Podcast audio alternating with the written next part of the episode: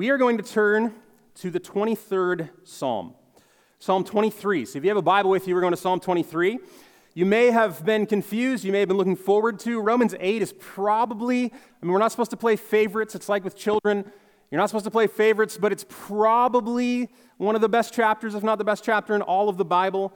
So I would understand your desire to get back to Romans chapter 8. We will be there next week on a Sunday morning, but the last couple weeks, I'm really grateful to Brent, who stepped in and preached last, uh, last week. We hope that uh, you and Grace had a good week after the aftermath of having to, uh, to preach. And uh, so last week and then this week, we're taking a little bit of a hiatus, and then we'll be back into Romans next week. But my hope would be here's my desire my hope would be that as we read the 23rd Psalm, and as we think on its themes and what is happening here in this this song that is perhaps the most popular of all of the songbook of God, that you would see connections, that it wouldn't feel like a total diversion, that in fact this morning you'd be more grateful for the unity of the scriptures. You would see that the way that the things that a human heart longs for are fulfilled in Christ, even when Christ has not yet come. And so, Psalm 23 is what I'm going to read for us. It's just six short verses. I would love for you to follow along with me. I hope that you have a Bible. I want to remind you, of course, that the best gift that we could have coming out of a morning like this is not that you would say to yourself, Well, that was great to study the Bible, and I can't wait to do it again next week. But you would say something like, That's really great to study the Bible. I can't wait to do that myself later today, or tomorrow, or the day after. And so as you read, be studying with me and be thinking with me as I follow, as I go, that you would follow along and this word would live in us. So, this is the 23rd Psalm. My guess is that it is familiar to you, but may God's Spirit make it fresh and new as we read. Psalm 23, a psalm of David. The Lord is my shepherd, I shall not want. He makes me lie down in green pastures. He leads me beside still waters. He restores my soul. He leads me in paths of righteousness for his name's sake. Even though I walk through the valley of the shadow of death, I will fear no evil. For you are with me, your rod and your staff, they comfort me. You prepare a table before me in the presence of my enemies. You anoint my head with oil, my cup overflows. Surely goodness and mercy shall follow me all the days of my life and I shall dwell in the house of the Lord forever. Let's take a moment and pray that these are not mere words, but that they pierce us as Scripture ought to. So let's pray together.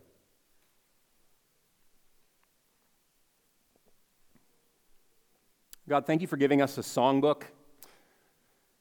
We thank you for the expression of emotion and desire and want and insecurity and angst and confidence and praise that come through the Psalms.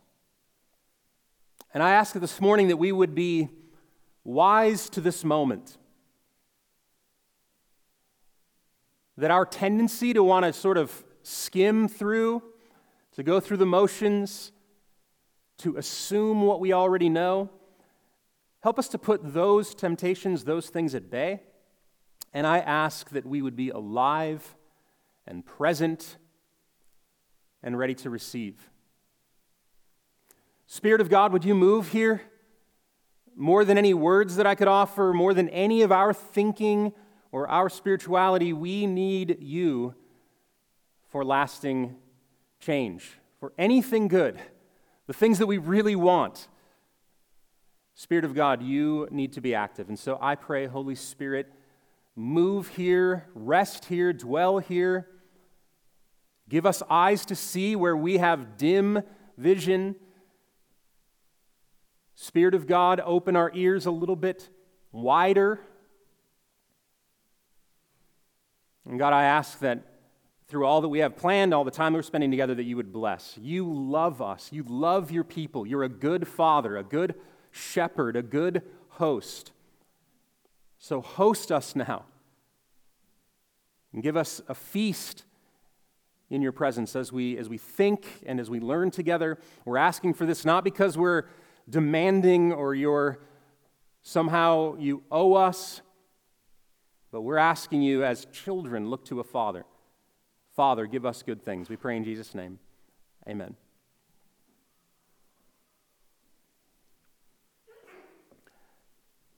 It's been a couple years. And by that I mean, wow, it's been a year or two.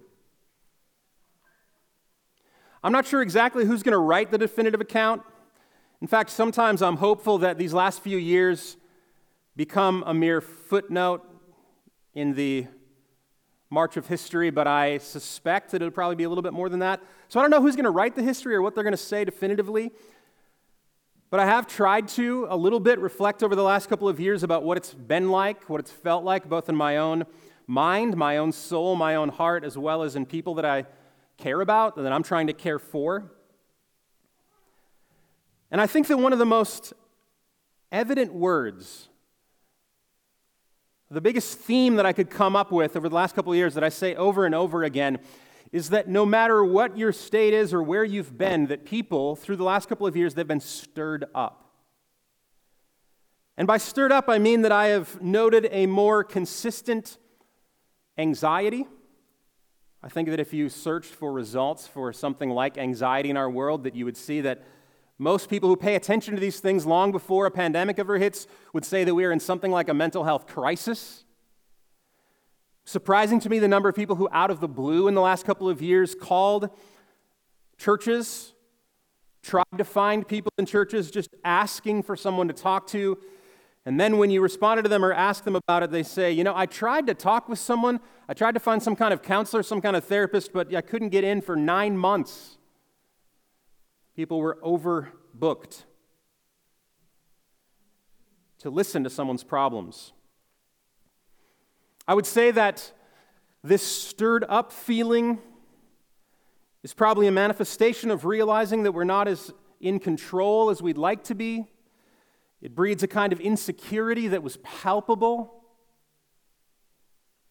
Everything that we thought we knew, we weren't sure if we knew it anymore. And this led to, I believe, one of the greatest robberies that we have experienced collectively, certainly as a nation, and then the greater thing, this as a world, and that is, I believe there was more contentment stolen from people in the last two years than at any time that I can recall or remember. Thank God I've not lived through a drastic or a massive world war. I can imagine something like that would be similar and likely worse. But it has been rare, I would say this, it has been rare over the last 18 to 24 months for sure that I have spoken with someone. In fact, we're right at the two year mark. This is maybe why I'm waxing contemplatively. You know, there's two weeks like this week. Last year, we drove up out of town for spring break, and on the whole way up, we're getting phone calls constantly saying, oh, What are we going to do? This thing's insane. I saw this report. Did you see this report? I think the president's going to talk. You remember this? There were so many calls coming in that eventually Sarah just said to me, Is it going to be like this all week? If so, it's better to be just back home. Let's just leave. So we left and we went back home. So, over these last couple of years, and we're right on the, the moment of it, it has been so rare to interact with someone who just said, You know, here's the thing. I just feel perfectly content. I'm just great. I'm happy. I don't feel like I'm striving. Don't have a lot of questions not thinking about where I live or what I do for, a for my job. I'm just really content. I just love where God has me. I know exactly what I'm doing next week, same as the week after that. What a blessing to be right where I am. Instead, I think that it has been a collective stirring, a collective wondering Am I where I should be? Do I have what I need? Will I have what I need? Can I find something different? Is there a better place over there? I looked over the fence. The grass does look greener over there. I'm not sure. That kind of sense, that feeling in all of us, has been a collective experience more than at any other time. Usually there's what you would sense as sort of winners and losers in the moments of, of history. But at least in this case, almost universally, I would say that there have been an increase, an uptick in some level of anxiety.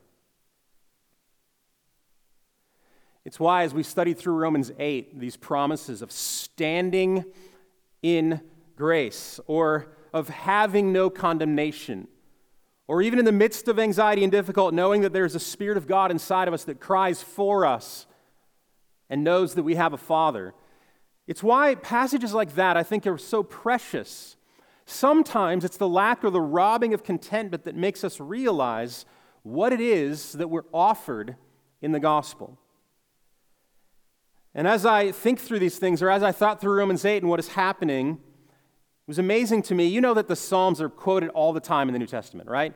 The Psalms are always showing up there, as well as Isaiah and a number, of other places, the law, for instance.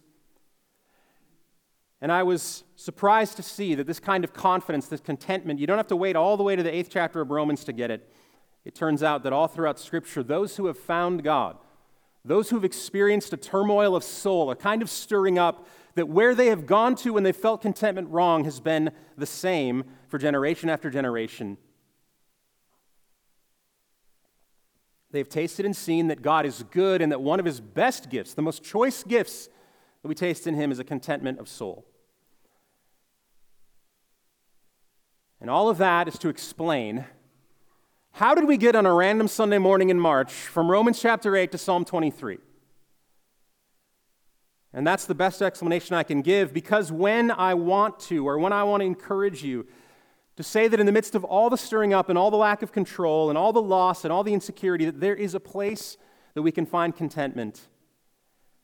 And we've been letting the Apostle Paul bring us there on these paths of contentment, paths of joy, paths of life in the gospel. But now I want to let David lead us a little bit as well. And so, what I would call the 23rd Psalm is a psalm, a declaration, and the fact that it's a song does instruct me because you can put whatever tune on it you sort of want. This is a kind of confident declar- declaration kind of song. This song is a song of contentment.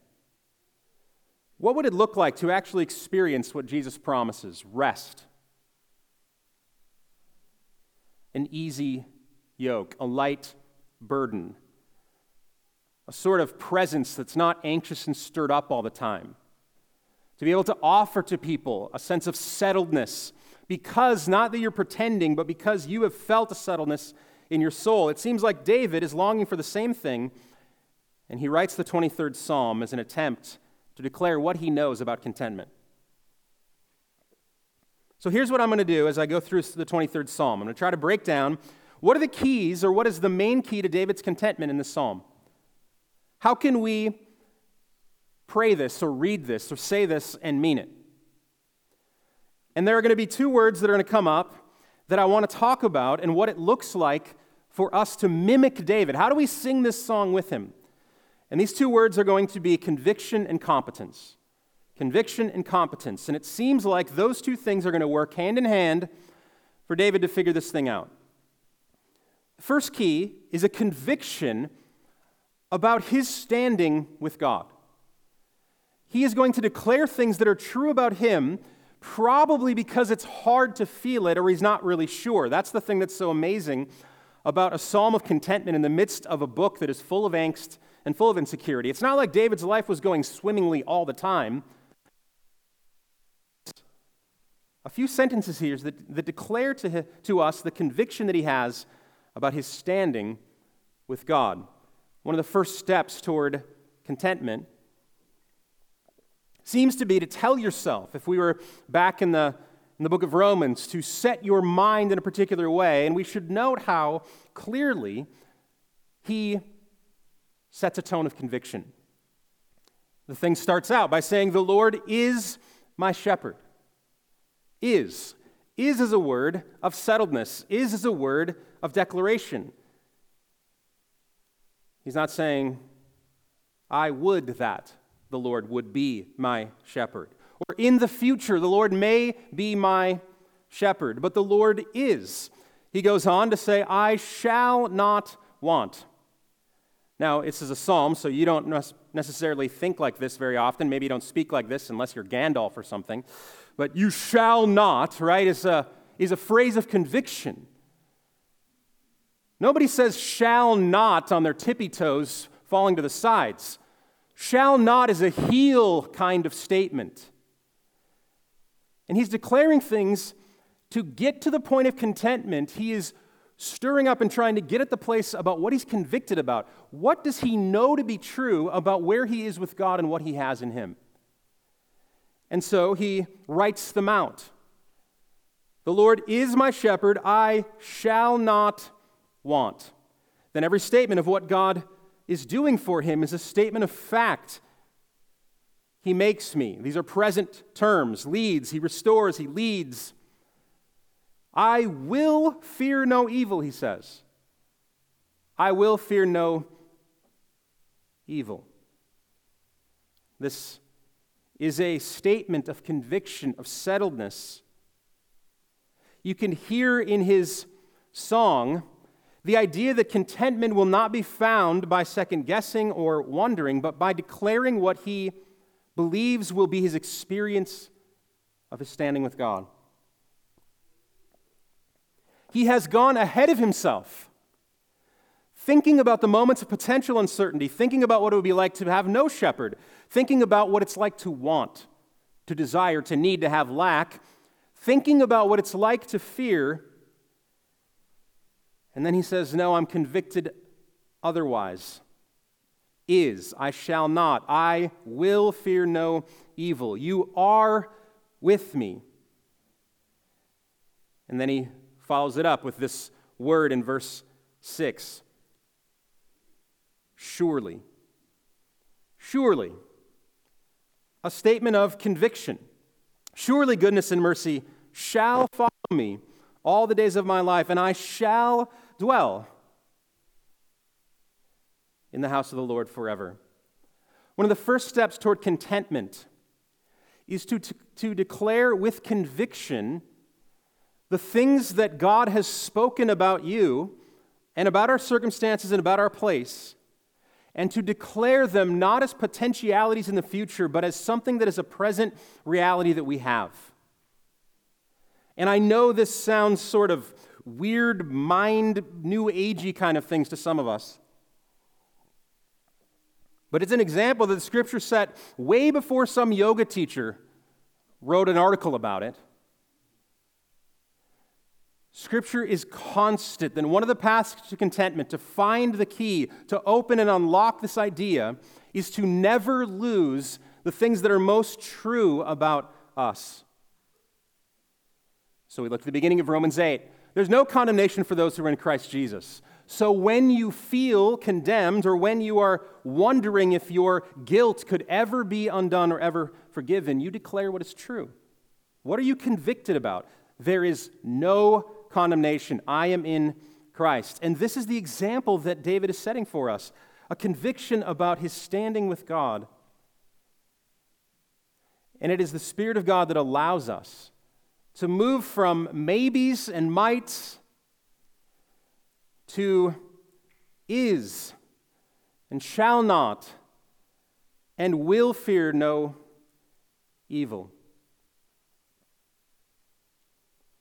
When do you feel most content? When does your circumstance line up with your feeling? How will you know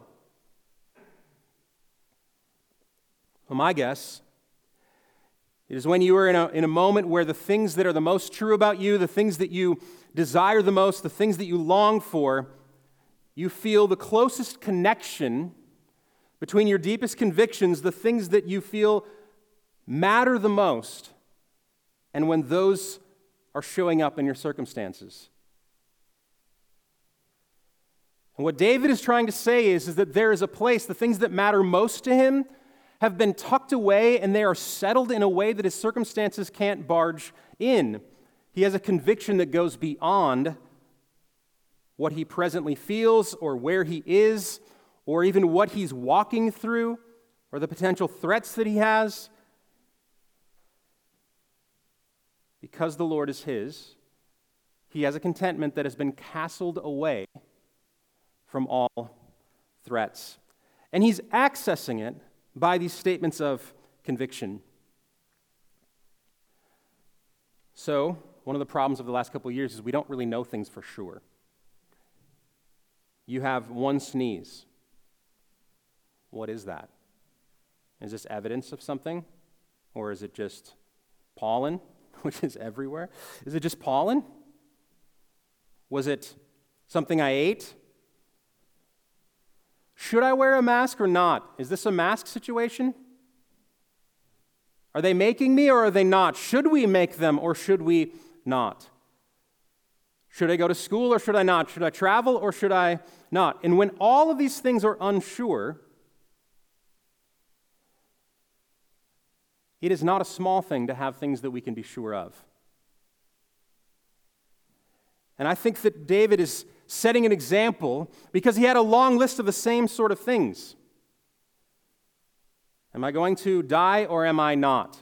Is this lion going to win or am I?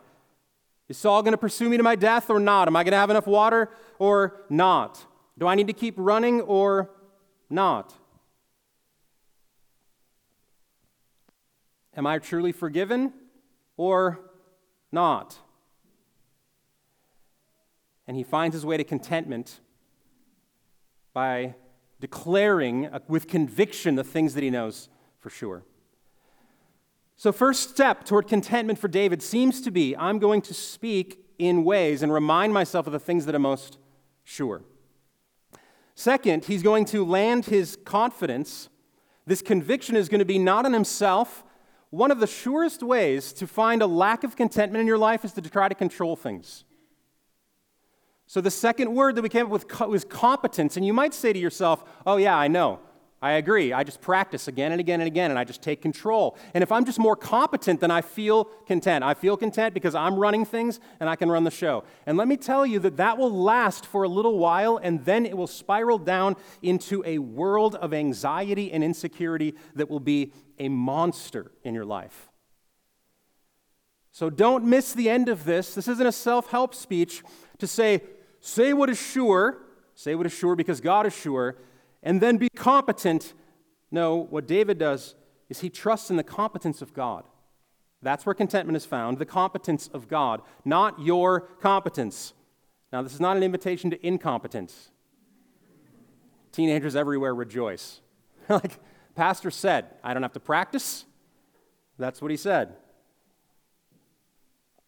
However, competence, the competence of God is the key to David's contentment. Scripture uses a myriad of metaphors to describe what God is, is and what he does and what he's like and his nature in ways, and two of the most powerful ones are found here in one psalm. I think the reason the Bible uses a myriad of metaphors, this is a side note, I think the reason it uses a myriad of metaphors is because none of them could fully capture all that God is, all that he can do, all that he thinks, all that he feels, all of his ways. And so we probably shouldn't put all of our eggs in one basket, and for that reason, I'm happy. You know, Romans 8 uses a different one, much more familial in nature. But Scripture doesn't want to set and say that if you can only or you should only see God in one way. There's a myriad of metaphors, and the 23rd Psalm employs a couple of the most powerful. The first, the most obvious, the beginning, the Lord is my shepherd. And David knows a thing or two about shepherding because he was one.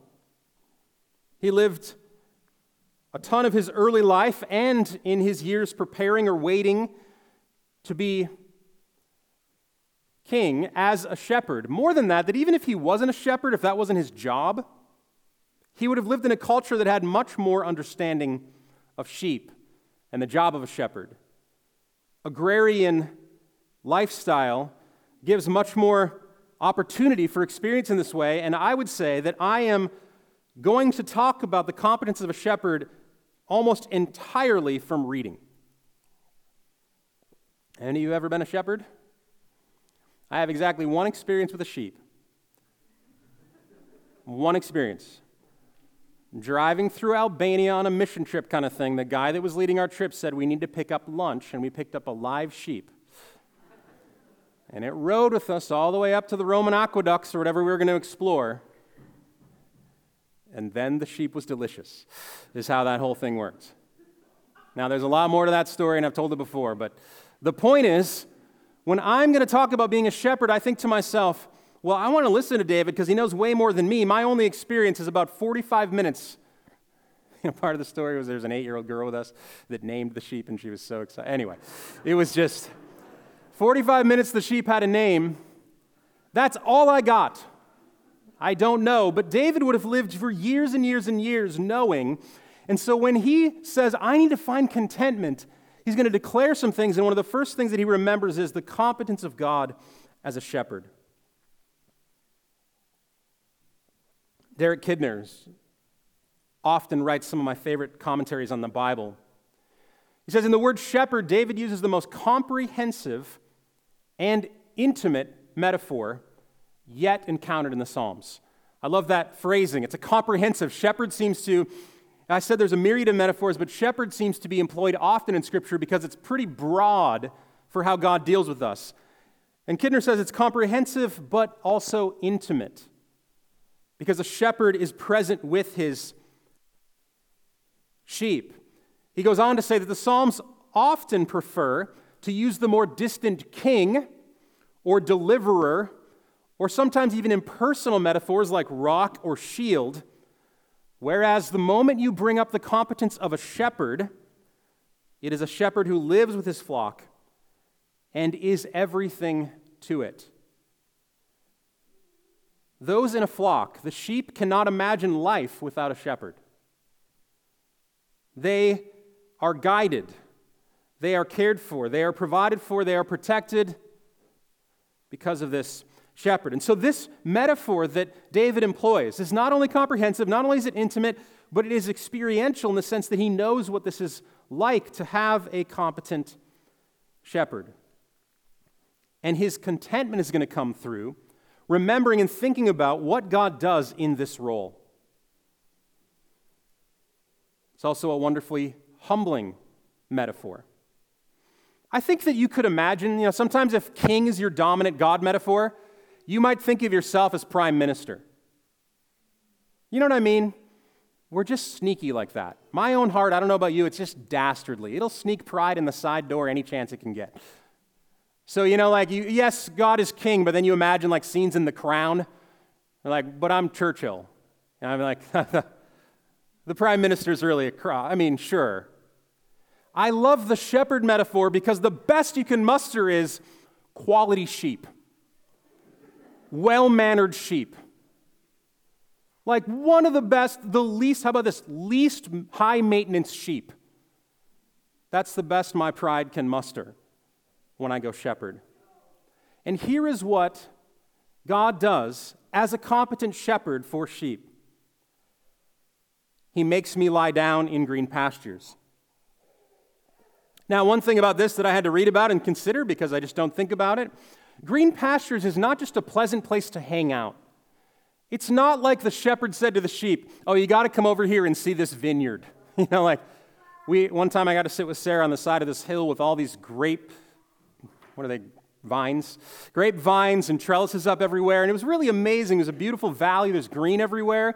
And I got to admit, I read Psalm 23 and that's what I think of because I'm not thinking like a sheep. Imagine a sheep comes around the corner and he's parched and he's, he, he shall not want. What he probably wants is food. He wants to be fed.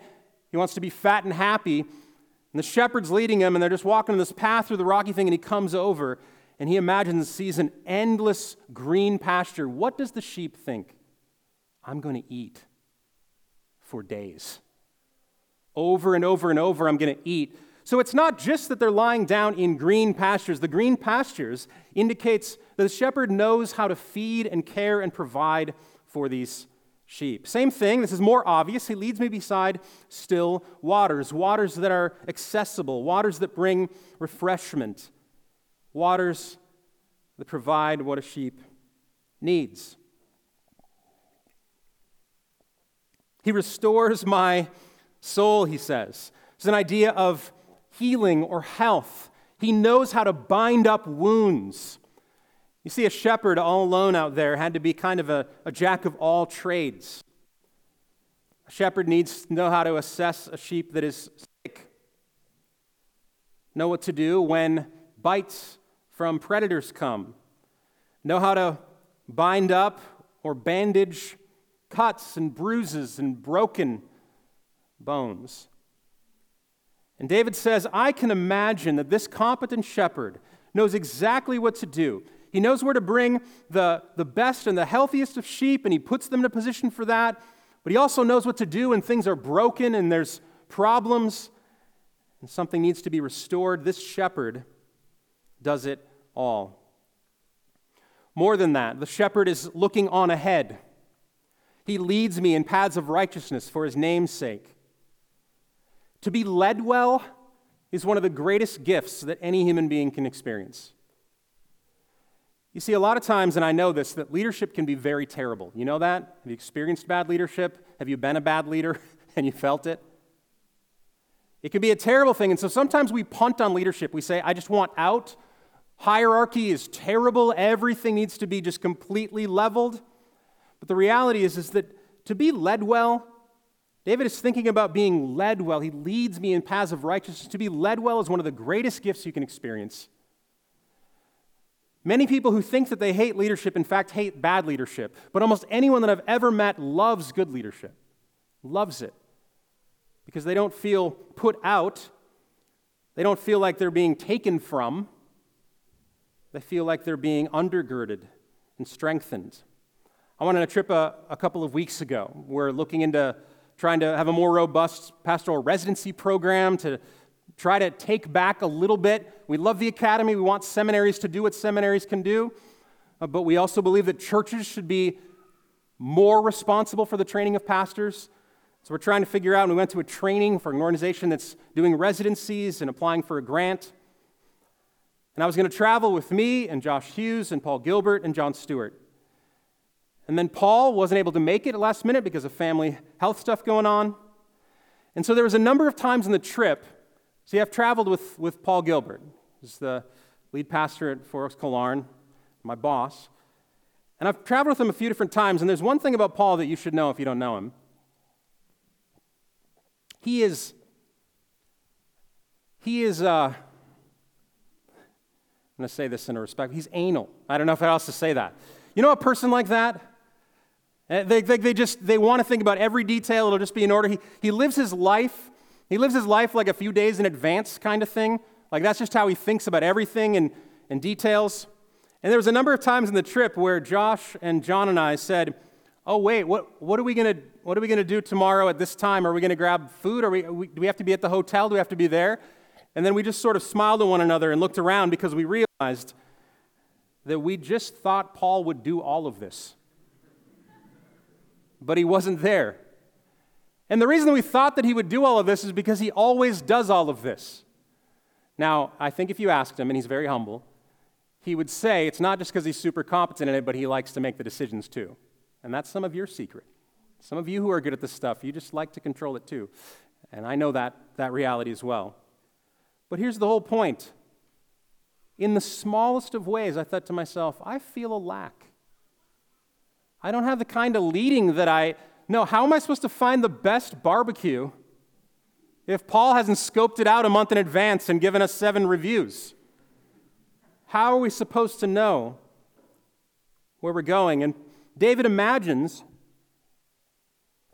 this shepherd. Did you know that even as the sheep are in the midst of a days long green pasture, even as the moment that they're resting and, and being restored and bound up and drinking from the stream, that the shepherd is thinking, I know where we're going next.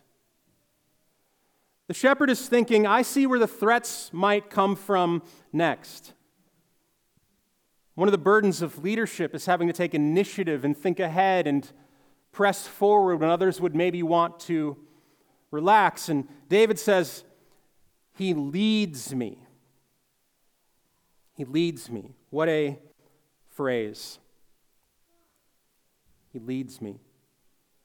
He goes on to, to describe walking through the valley of the shadow of death. And he doesn't have to fear anything, this conviction we mentioned earlier, because the shepherd goes with. The competence of God is in not only the fact that He can do a lot of stuff, but He's there. He's present. Your rod and your staff, they comfort me. Now, this is likely the same instrument, one of those crooked, you know, shepherd's crook. That's what it's called. It's a crook. It's likely the same instrument. This crook could be used to correct, to pull back, to whack a sheep that needed to be reminded of something, but then also would provide some kind of protection against foes. Sometimes I imagine a good shepherd just training with his, his staff, just like a, you know what I mean? There's a guy in, uh, I think it's one of the latest Marvel movies, but it seems like his whole, his whole shtick is that he has a stick. He has like a, oh, it's the people in uh, Boba Fett. Remember them? And he's got to go get like a special thing. I imagine shepherds going on a long journey to get their crook. And then they have to go to a master and, the, and then they like show them how to do it. Step, step, step, hook. You know what I mean? Or whatever it is. Just imagine a master shepherd who can do all kinds of things with this rod and his staff. And they comfort the sheep. To know, not only do I have a present shepherd, but he has his, his weapon and his leadership and his correction here with me. And it's this competence that comforts David. The only place that we're going to find contentment in a world that ultimately does not know how to govern itself is in the fact that God is in control. If you are ultimately content in the competence of your company, you will be disappointed.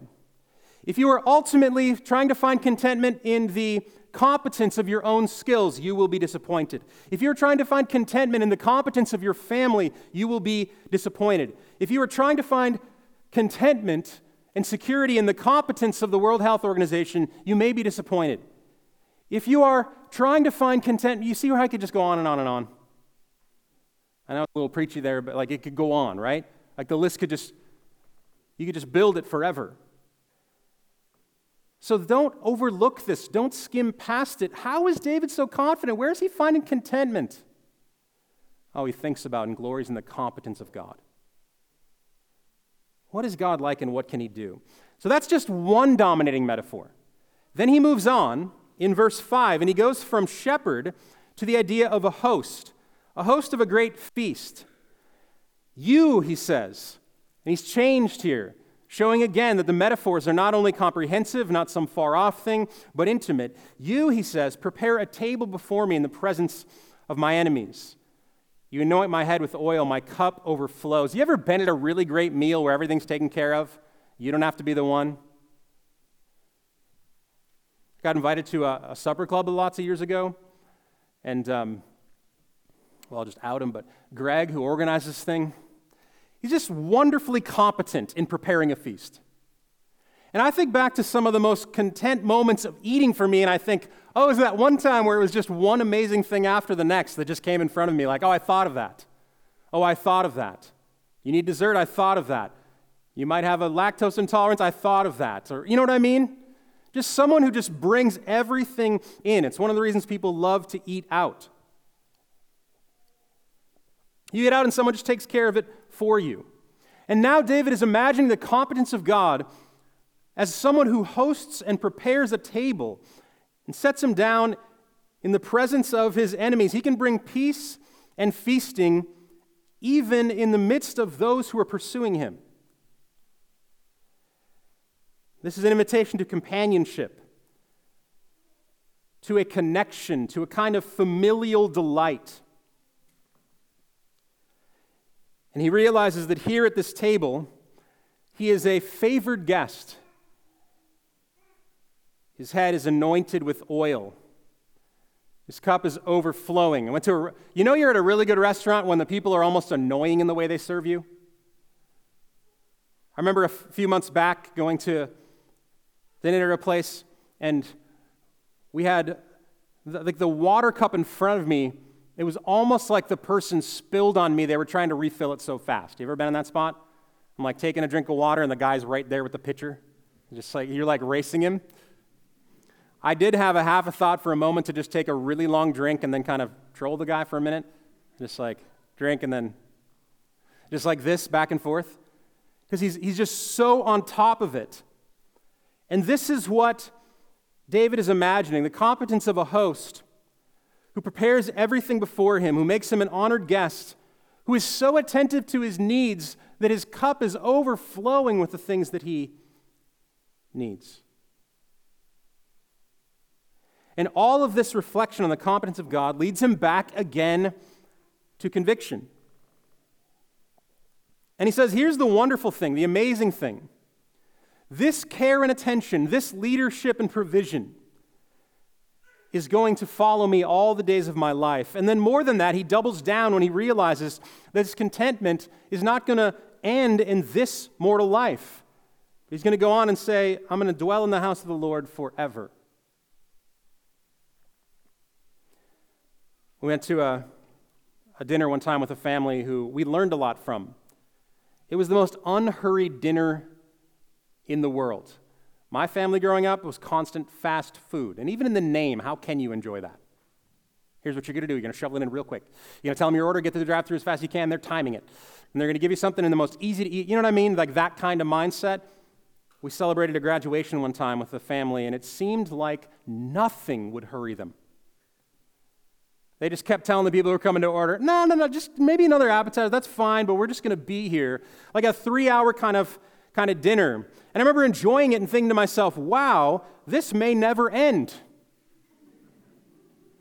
And David legitimately says, here's the reality, here's the truth. This competence of this host will never end.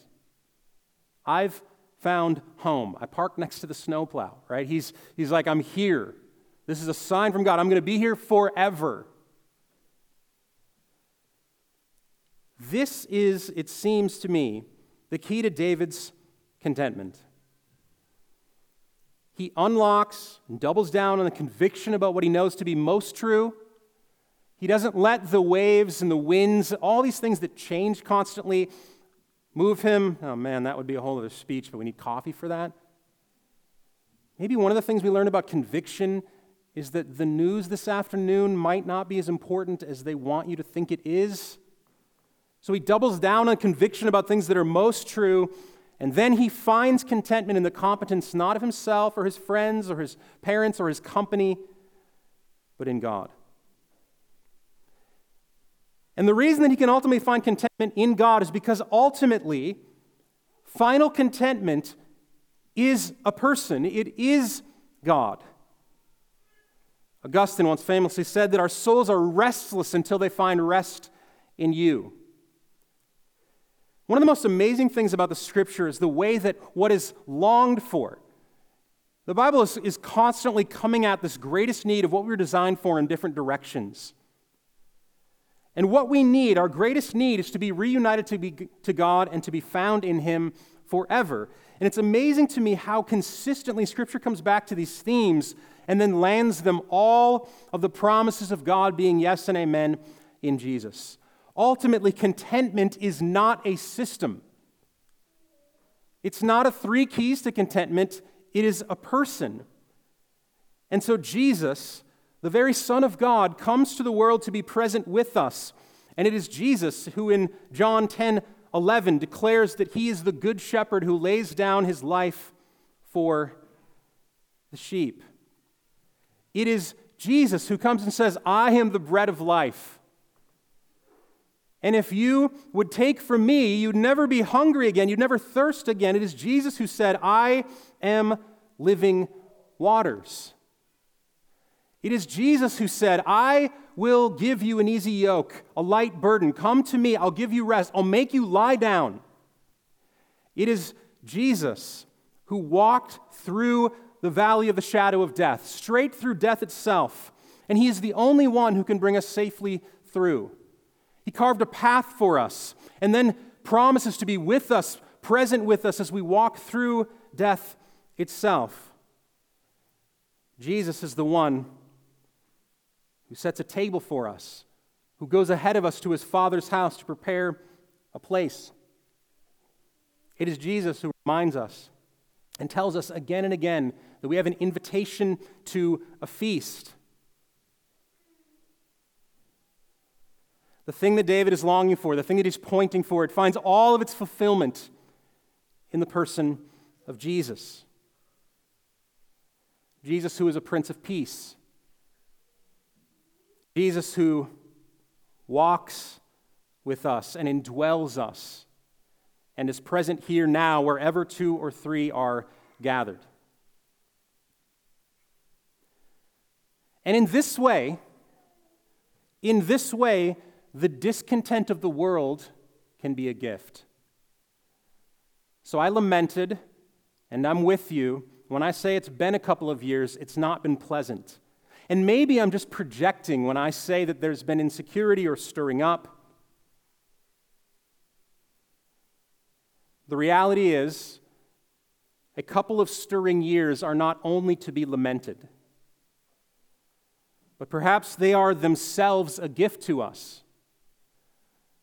To show us the places and reveal the moments when we have been trying to find contentment somewhere that will eventually be burned away, in places of disappointment, in places of chaos and lack. And so, like David would say, that even his running from Saul could turn to be a gift, that God was there with him and showed him who he was. Maybe it would be for us that we would walk through two of the most odd, crazy, insane years ever. And what would happen is not that we would be more unsettled, but more settled in the conviction that contentment is a person. And that what we have to offer the world and what's been given to us in Christ can never, ever, ever be taken from us that you and I and the church are more secure than, we're going to see in, in Romans 8, the creation itself is longing to be renewed. We are more secure than the earth, than the ground we walk on, more secure than any virus, more secure than any country, any political party, more secure than any anxiety.